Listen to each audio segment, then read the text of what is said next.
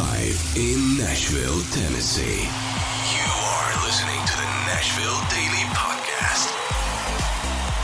Nashville's number one daily podcast. Brought to you by Think Nashville. Think Nashville. Think Brad. Think Brad. It's Nashville Daily Podcast. Hey, Nashville, and good morning. I'm Stuart Deming, and today's episode is brought to you by thinkbrad.com. If you're looking for real estate here in Middle Tennessee, you need to visit Brad Reynolds at thinkbrad.com, 615-856-3270. You can text him right now. I think he's also still listing his houses for really like a low price right now. Okay. Yeah. For that, you remember that giveaway that he was doing? Oh, yeah. I think that's happening until March, where he's listing a house for somebody for free. All right. Well, make sure you're texting Brad because you don't want to miss out on that. Because March is coming around the corner. Very, very fast. Also joining me in the studio is Aaron Pennington and Eric Jackson. Good morning. So, Eric, tell us a little bit about yourself, and then we'll get into the deep topics of business and all AI and all the other things. Okay. So I am half unicorn, so that means... So you were born on the county line? I was... I moved to Nashville. I moved to Gallatin, Tennessee in 1977. Okay. I was 9 years old. So I came from somewhere else, but I mean from 9 to... I'm 54 now. That's a pretty good long haul in When you Nashville. Say half of a unicorn, is it like literally half of the, like, which half do you see yourself? Hopefully the good half. So I've seen a lot in Nashville over my many years. And, like I said, grew up in Gallatin, Tennessee. I moved here actually because of nuclear power. My dad. That's amazing. Yeah. Because we just talked about that last week. The state of Tennessee is investing $50 million into nuclear power. Really? Research and for startups to start coming to Nashville, or not to Nashville, Tennessee. Yep. Wow. Okay. Well, I guess I was on the leading edge of it. Or not me, but my dad went to work for TVA. Okay. TVA was building a nuclear plant in Hartsville, Tennessee. Yes, I've seen the cooling tower. Seen the tower there. Yeah. Uh-huh. So that's how I got here. And so... I've kind of seen Nashville when it was backwater. Nobody really was wanting to move here to what it is now, and it's been pretty amazing. So that was my upbringing. What are your thoughts about Gallatin? So Gallatin was historically like a really big farming town. Yep. And now it's becoming – and I've said this a few times on the podcast. I think Gallatin's going to become the next Franklin. Yeah. And the reason for that – is you have, like, Facebook moving there. You have a few of these strategic businesses moving there. You also have the renovations of that executive airport up there. Mm-hmm. I think Gallatin is on the pinnacle of becoming the next Franklin. So what are your thoughts on all of that? Yeah, I think it's possible. They've got water. They've got the river. Got an airport. Mm-hmm. It's really not hemmed in by any geographic So Hendersonville has a problem in that the river basically runs right through Hendersonville, and there's no easy in and out to places. There's no shortcuts in Hendersonville. They've got the lake. They'll probably say, hey, we'll take the lake. You guys have fun with the river. We'll be on the lake while you guys are dealing with that. I went up there on Saturday, and I went to what's the hot chicken place up there? Slow burn. I went there on Saturday, and I'm like, wow, this traffic is as bad as Nashville traffic in Hendersonville on a Saturday. Yeah, and I'll just go ahead and apologize to all my friends who still live there. They're just not as savvy at driving as we are in Nashville. There's just not this urge to move and go fast. Gallatin has a lot of resources. There's a lot of land up there left to develop. Hopefully they're not going to ruin it all. Yeah, but I think they've been intentional about like the infrastructure too. Yeah. So like I think of 109 and just how precise that like byway is going into Gallatin.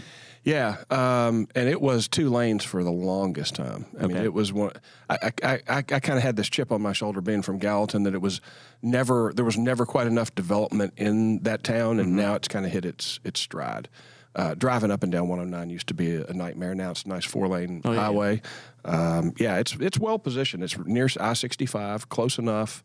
It's a diverse community in many ways, and just It was a great place to grow up. I think you're kind of right. I mean, it's got that downtown core. It's got a real downtown. Yeah, yeah. Well, you were just driving through it. It's unique. I think the other day I was driving through it at least. I think you were. I don't know if I was or not. I don't know. I've been to Dixon, Gallatin. I've been to wherever we went.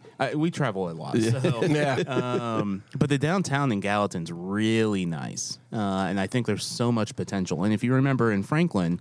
In the late 90s to early 2000s, Franklin was not Franklin. Right. Like, the main street was, like, abandoned buildings, and, like, it didn't look that, like, polished as it does today.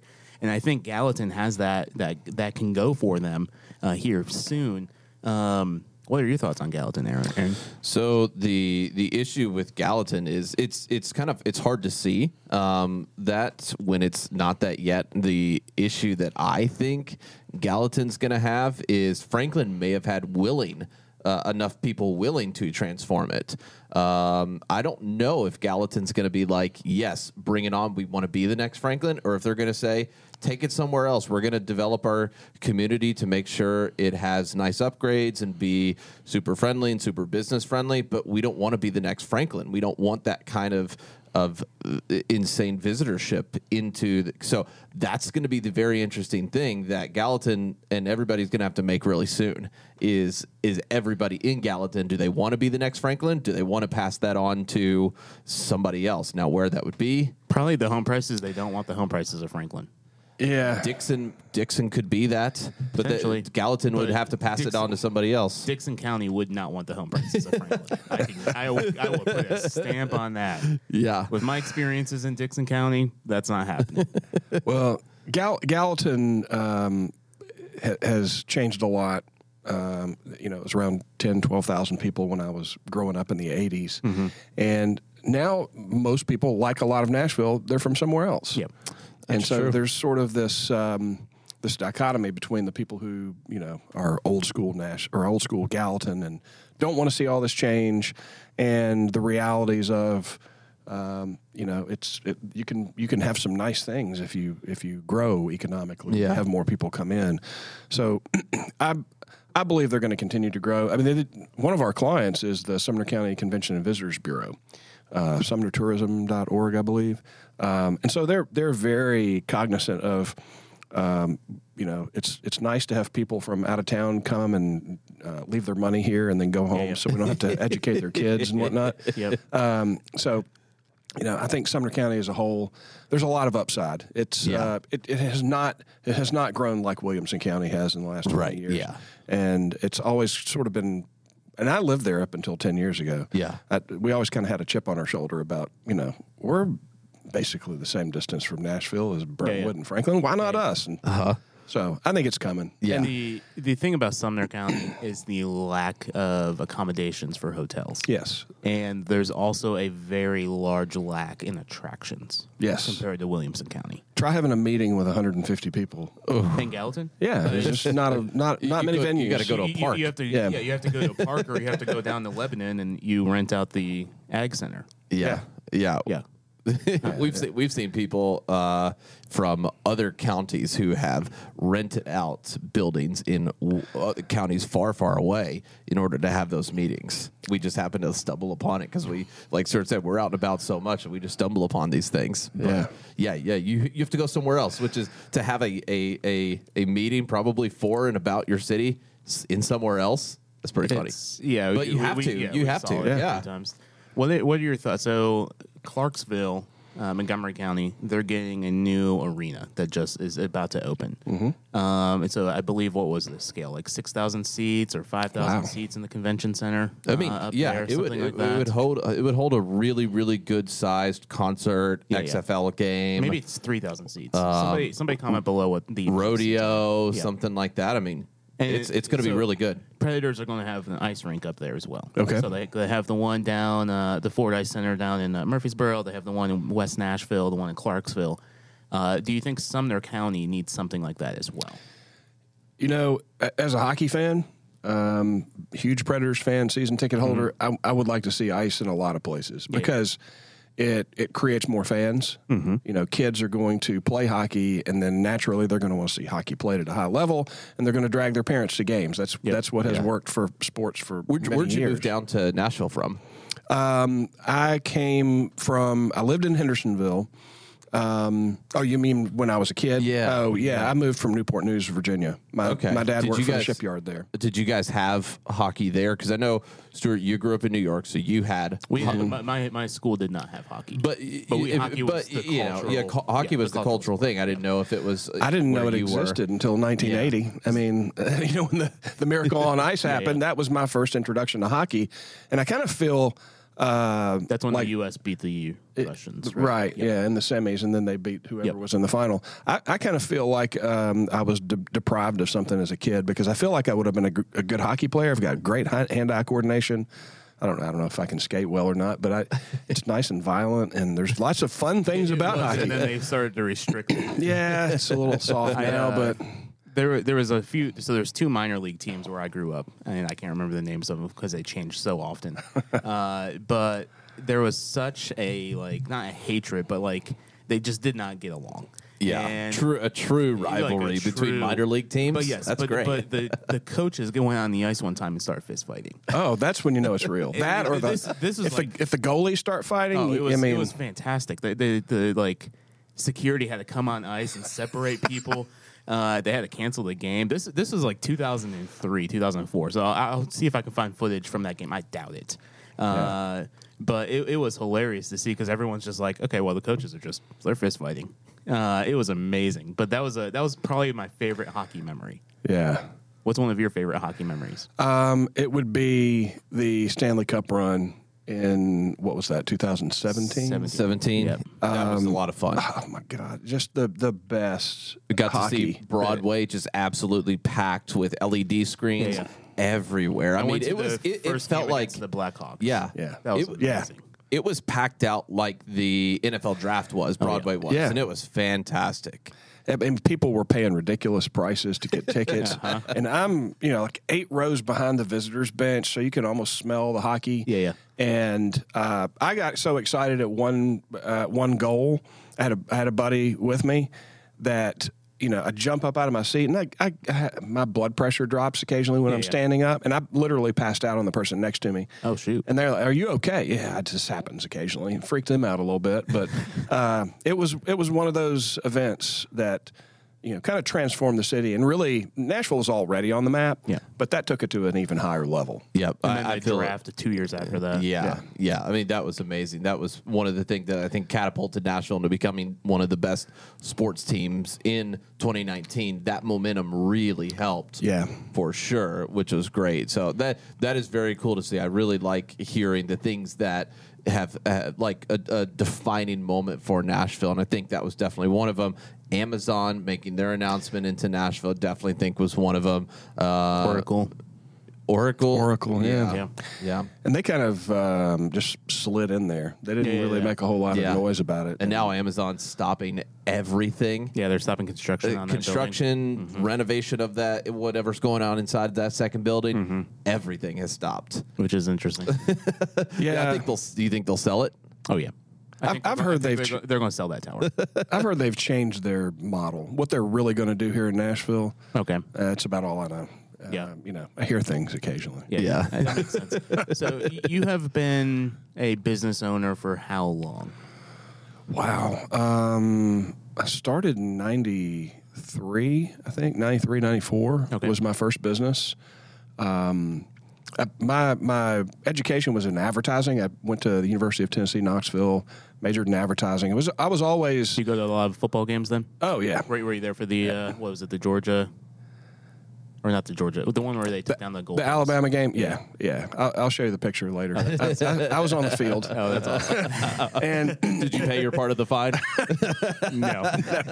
Because you paid for tickets. Yeah. So my number is 47, right? My company is Element 47, and so I have a guy that I go to the games with on a regular basis bought me a jersey, number 47. And I'm on the field. There's complete chaos going on. I don't really see. I can see that there are players on the other end of the field. I'm on the south end near the river.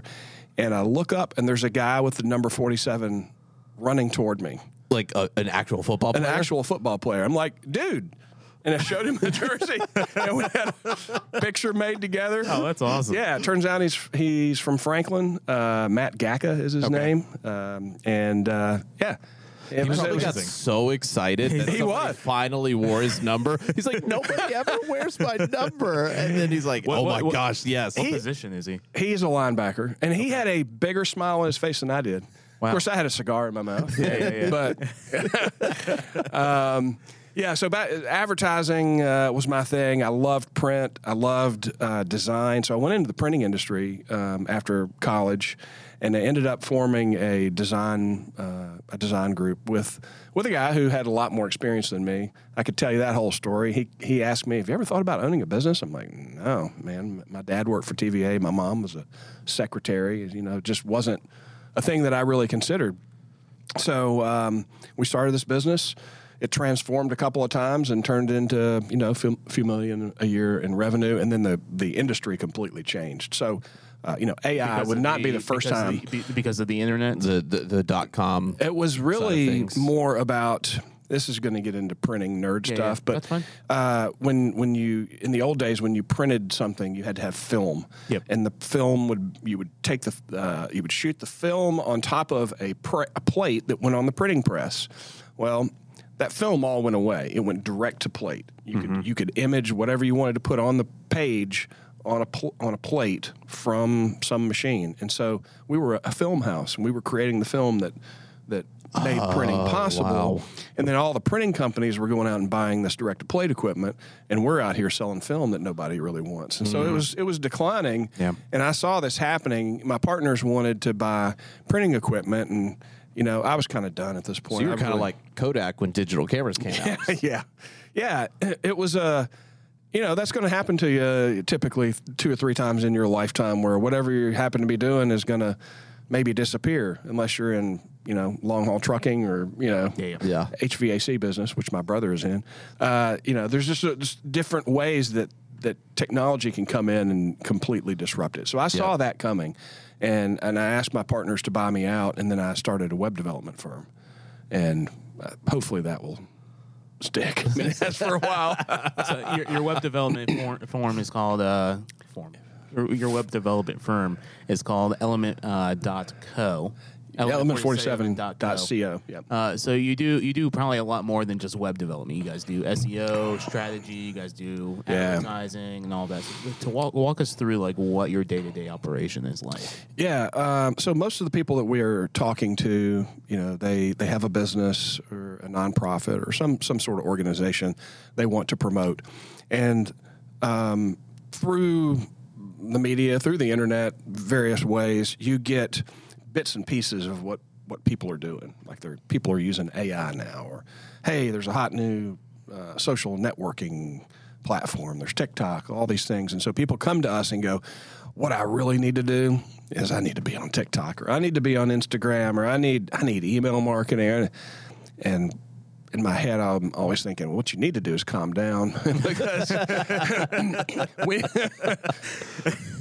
we need to have a strategy first. Yes, of course. There are steps to things, right? You got to prepare. You want to make sure that you're going after the right target. So you want to make sure you understand who you are, really. Yeah, it's and learning scales and keys and how to play before you go and try to play Beethoven. Exactly. Nobody wants to hear you play Smoke on the Water 5,000 times in a row. It's like, what's the guitar one? So anyway, was it Wonderwall or something like that? Oh yeah, the go-to for guitar players. Oh yeah, I've just purposely never learned that. It kind of came after I learned how to play guitar, but ask my mom. You don't want to hear "Smoke on the Water" 10,000 times. And she actually mentioned that to me recently. She's I got so annoyed. She's like, that song haunts me now. Yeah. Well, in true Nashville fashion, I still have the first guitar I ever picked up. I learned how to play guitar. But I never desired to go and live that life. Anyway, what were we talking about? So you're talking about strategy. Strategy. Then you mentioned that you need to know yourself before you start. Yeah, and you know, a band like Kiss, for example, very transformational for me. It was, you know, these guys in makeup, and there's fire and there's blood. They were on the Super Bowl advertising last night. Yeah, yeah, that was a great commercial. It was Paul Stanley. Yeah, but they purposely decided that, hey, this is our persona. This is who we're going to be. We're going to be outrageous. We're going to be dangerous. We want to scare parents. We're going to look like comic book characters. That's going to appeal to kids. And me in the, you know, 5th grade, that was the greatest thing since sliced bread. I had an older kid who lived down the street who turned me on to Kiss. And so if you were going to a Kiss concert, you know exactly what you could expect. And that's what we're trying to help our clients with. We want them to understand who they are, what audience they're trying to attract, what message they're trying to send, what songs they're going to play, what are the things that you come to expect from that brand. And a lot of companies don't really dive deep into that, and that's where the goal is. So the 47 part of Element 47, can you talk about how that came to be? Yeah. So, you know, I told you, moved here as a kid, 9 years old, and my dad worked for TVA. He was not the nuclear engineer, so, I mean, we had limited resources, and when we would go anywhere on vacation, it was me and my brother and sister. My brother is 4 years younger than me, and my sister 5 years younger than me, and we would do what normal kids did. Of course, there's no devices, you know, so we're, you know, waving at truckers and punching each other and asking our parents questions. Or seeing, playing the game I Spot. Yeah. I Spy. Yeah. Or I Spy. Yep. Yeah. Mm-hmm. It was pretty boring, you know. There was no devices. So we would ask my dad, how much longer, how many more miles, all those typical questions, you know. And there was not Waze, so we did not know. And we just knew it was New Orleans was somewhere, and that we were trying to get there. And so my dad just got sick of answering questions like so many parents do, and we would ask, how much longer? And he would just say 47. And what does that mean? You know, is that miles? Is that minutes? 47. And so he's said it so many times that we finally realized he had no intention of answering our questions, and we were just left to our own devices. I go back to waving at truckers. So that stuck with me. It was just sort of a favorite number of mine for a really long time. And I have a friend who I also play music with, and his favorite number is 47. So this kind of came back into my consciousness. And it, you know, my old business, which was it was successful. But we did two completely different things. You know, I'm following my advice about brand. This would not be what I would tell anybody to do, is to have a managed services business, you know, managing Microsoft-based networks for small companies, and an agency, a branding. And, you know, those two things don't really go together. So my partner and I decided to split into two companies in 2019, and I'm looking for a name. I'm trying to figure out what the name of the company is going to be. So it's actually July 4th, 2019. I'm sitting on the couch. I'm meeting with my partner the next day and a consultant to kind of finalize how this is all going to go down. And I'm watching a documentary called Bob Lazar and Area 51. Oh, I've seen that. Yeah. No, it's fantastic. Yeah. And supposedly he worked, not in Area 51, it was another part of Area 51 where he's learning about alien spacecraft, which happen to be in the news right now. So he is being told what powers these alien spacecraft. And he said, it was element 115 or 117, which were not on the periodic table at the time, I understand. They have a half-life of like a second. Okay, gotcha. They're man-made. Yeah. And I thought, Element, man, that's kind of a good name, because that can mean a lot of different things. And so I really like that. I wrote it down on my iPad, Element 115, Element 117. I thought, those numbers don't mean anything to me. So what? Oh, I know, 47, which is silver. But I was about to ask what it was. Yeah. Sorry, chemistry teachers in high school, I don't remember what it is. Yeah.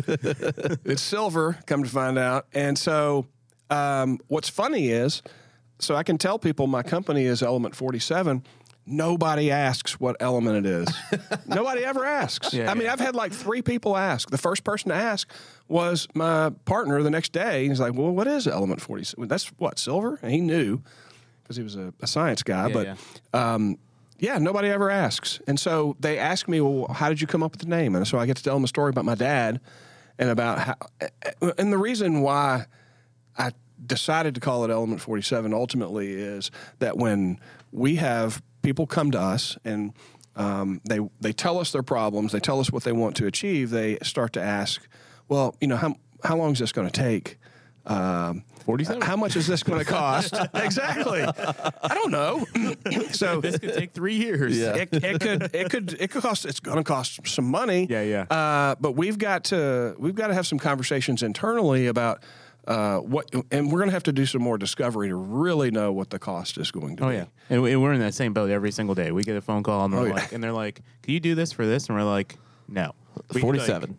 Yeah, I think we need to start using that and just referencing this podcast interview. Yeah. Well, we are in a space where, you know, you don't really know how many resources are going to have to go into something. In the initial, for people that are not business owners, you have this discovery phase where you're walking through with a new client and you're trying to figure out the exact scope of work. Yes. And some of these, a lot of clients have no idea the scope of work or the amount of resources that you have to be able to pull off that scope of work. Mm-hmm. And so giving a quote to somebody, you're just like, okay, this quote is based on previous experience plus the gear that we have for this, plus the knowledge we have for this, plus all the teams that you have to have for this. Mm-hmm. And so it's...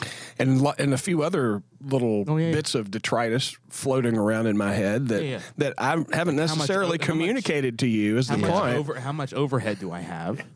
Yeah. Yeah, there's just so many factors. And I was talking to, so we just started another company. 2 weeks ago. Cool. Or 3 weeks ago. We'll be announcing that, what that is here in the future. But I was talking to a guy last night, and I'm just like, okay, so like the end product has to be this product of excellence. And if it's not, you have to curate it so it is a product of excellence. Mm-hmm. And we were talking about that for like an hour, and I'm like, oh, crap, my mind is just like... on these products. But it's just really interesting being in the situation as operators, because at the end of the day, you have a team that you have to pay. And so it's just a really interesting, and I'm learning all this because we're still relatively new in the business world. Yeah, we didn't go to school to be business owners. I've been self-employed since the age of 6. Yeah. Wow. And mowing grasses and stuff. So. Yeah. And it's like for family, everybody on my dad's side of the business has a dad's side of the family has a business almost, and so it's like, you know, those things that you try to fight, but then you're like, oh, dang, I actually really like doing everything myself and creating things, and it just happened to be in the form of a business that best executed that. So it is very interesting. What has it been? Did you always know that you wanted to run your own business once you started that path? Yeah. I mean, once I started it became normal because I have an inordinate amount of ideas. I'm constantly coming up with new things. So I had to kind of figure out where I was going to fit in the business world. Obviously, I'm not an accountant. I did work for an accounting firm for 3 years. That was an interesting experience. But was it dry? Yeah. It just wasn't my thing. It just seems like a very dry environment. The culture was not a good fit for me. They're great people. I learned how to use Excel really well. That's a really good thing. That's a skill set I wish I had some days. We'll go to an accounting firm for like 6 months. We'll come back. It's just by osmosis I picked up on it. But I began to realize that there were some things I was good at, and one is, you know, talking to people and making relationships and helping people find what they need in the world, and so that kind of became my MO. I was the guy out building relationships, finding the next customer. So I understand that. Yeah. And you know, you tell enough people what you're looking for, and eventually you seem to find it. There's the law of attraction, I guess. Yeah. Yeah, and it's the 100 no's for one yes. Yeah. That I try to get to know as quickly as possible. You know, if somebody tells me they want something, you know, they're interested in a website or build a logo for us. It's like, okay, let's find the reason why you're not going to do business with me. Well, what's your budget? That's usually a good start. That's a great start. That's how we've noticed with a lot of clients. So recently there's been this tremendous rise in artificial intelligence. Yes. What are your thoughts as an operator on this, the subject of artificial intelligence? We have started implementing a ton of artificial intelligence into our business. Mm-hmm. We use ChatGPT. We use that quite a bit. We're starting to do there's so many different AI software. So what are your thoughts as an operator in this realm? I believe that it's going to be a tool for saving time, kind of like a washing machine. Yeah. You know, people used to beat their laundry with rocks and take them to the river or whatever. These images you have in your head of the olden days when washing machines didn't exist. Yeah, it's simply a lever. It's a new way to save time and to access more information quickly. You still have to, in our business, you still have to know how to do the thing. You still have to be savvy. You still have to think for yourself, and but it's just going to give you a lot more tools to do things better, faster, cheaper. And it makes you, as a business, it makes you more efficient. Yes. Mm-hmm. And if you don't have systems in place, you don't have efficiency. Right. Now, if I'm doing it, if I'm using AI and you're a firm across town that competes with us, you're looking at trying to acquire the same customers that we have, and I can do it for less, it's going to put you at a disadvantage. So I think there are a lot of folks that are going to be flat-footed out there. Of course, ChatGPT. I've only talked to like 2 people who didn't know what ChatGPT was. One of them was 11. Well, it's the fastest-growing platform in the last 20 years. Mm-hmm. Yeah, 1 million users within a month. I mean, besides, I've heard there was a meme going around. Besides Netflix canceling the password sharing thing, people started knowing what these Pirate Bay websites were, and the meme was. ChatGPT, TPP, or whatever the word is. I always get it messed up. 1 million users in a month. Pirate Bay, 10 million users the first day after Netflix. Yeah.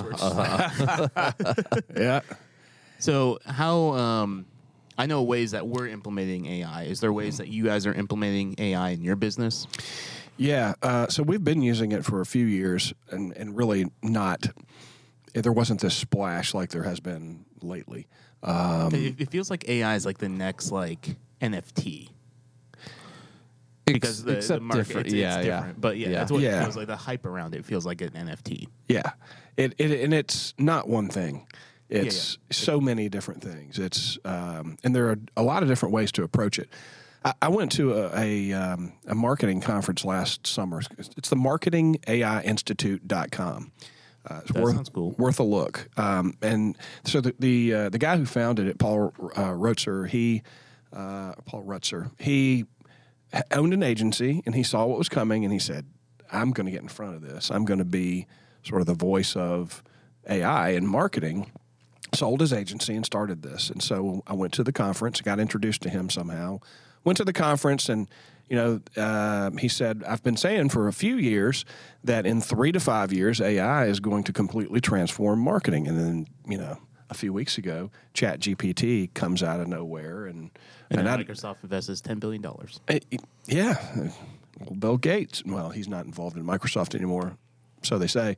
But everybody is looking to get that foothold, that advantage, and there are scores of programs out there, systems out there that use AI now. So we've used it for a while to purchase advertising. So, digital ads, pay-per-click advertising, whatever you want to call it. We've been using that. The knowledge that those companies have about where to spend your money. Nice. And, so we've been doing that for quite some time. There's Grammarly.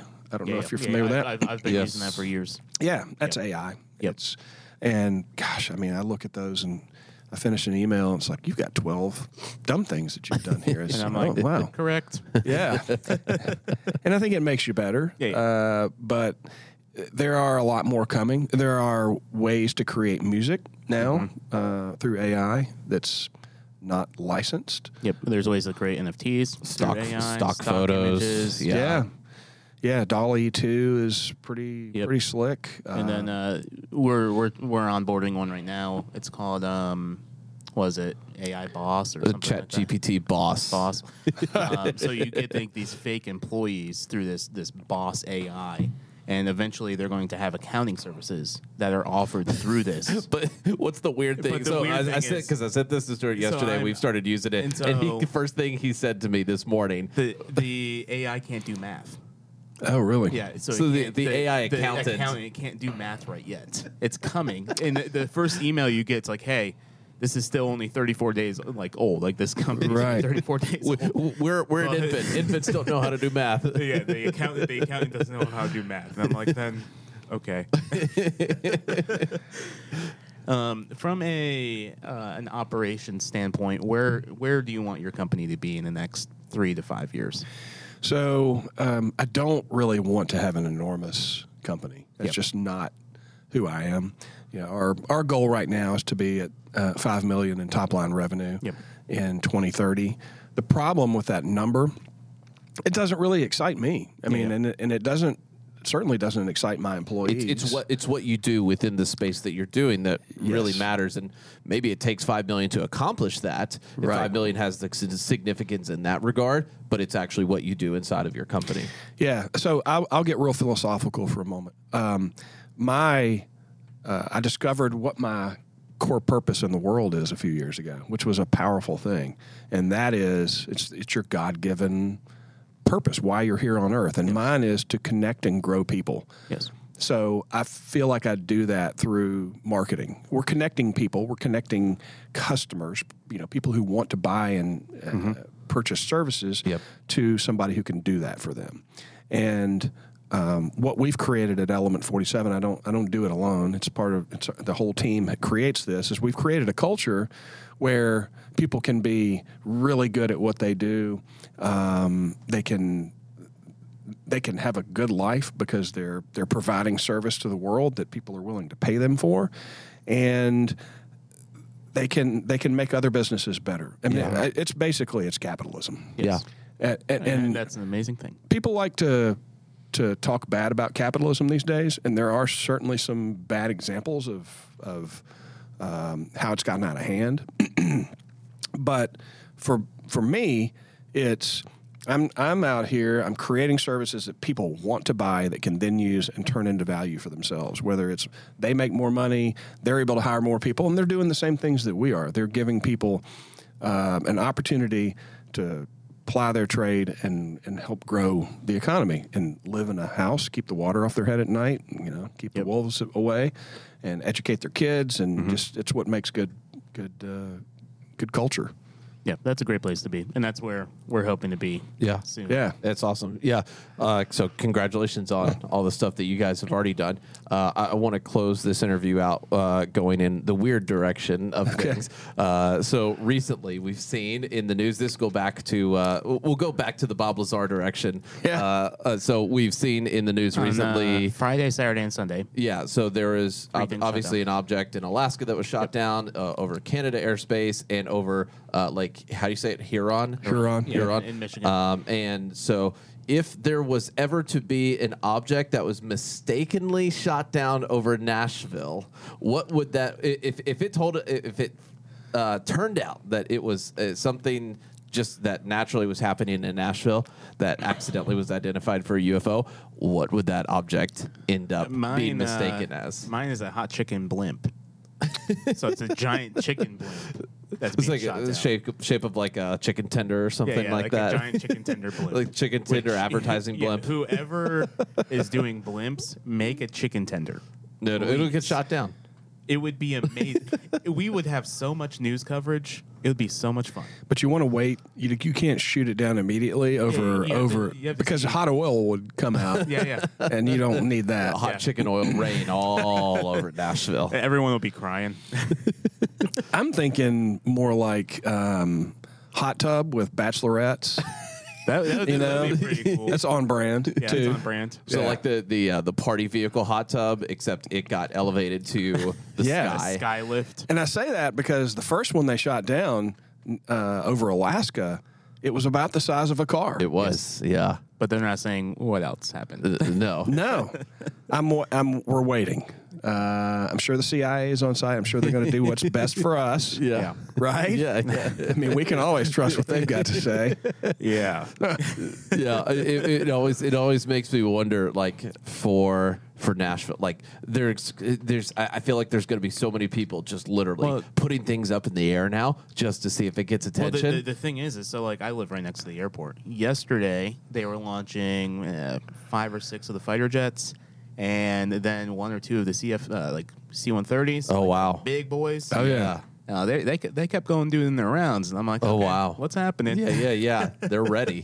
Are you shooting down something over Old Hickory Lake? Like, is that what's happening? I had this thought. This was like in 2018, 2017, thinking to myself, man, we've got life pretty good. Yes.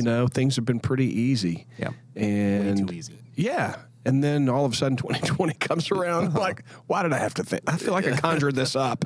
This is not helping. And now we've got aliens maybe on the horizon.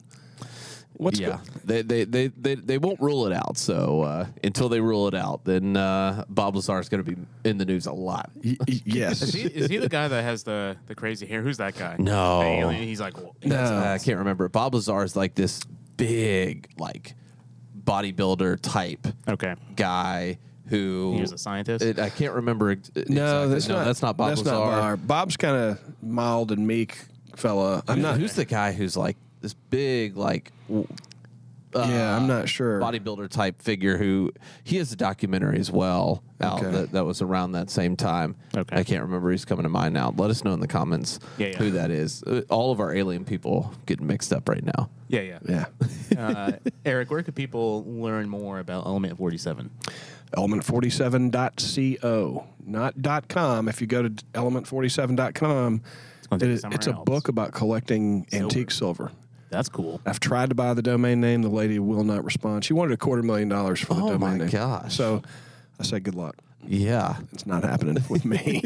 Do you get a lot of UK traffic from a .co? No. No. Awesome. Nick, go ahead and play that out. Yeah, Nick, music. Hit the outro. Everybody in the comments say hello to Nick in the control room. He's controlling everything that happens here with this podcast, but... Eric, thank you so much for joining us. Yeah. And I appreciate you sharing everything about your company, your vision, and all of that stuff. Yeah, and we'll see you guys tomorrow. Head to NashvilleDailyPodcast.com to learn more about Nashville and check out our other YouTube channel, Explore.Nash. And we also have Explore Tennessee. I know we have a lot of content.